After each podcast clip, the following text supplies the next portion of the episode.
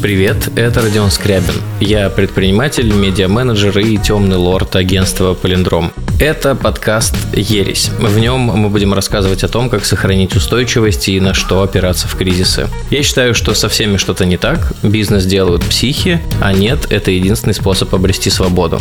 Этими и другими темными мыслями мы будем делиться вместе с Нелли, которая будет задавать мне каверзные вопросы. Подписывайтесь на подкаст и будьте счастливы.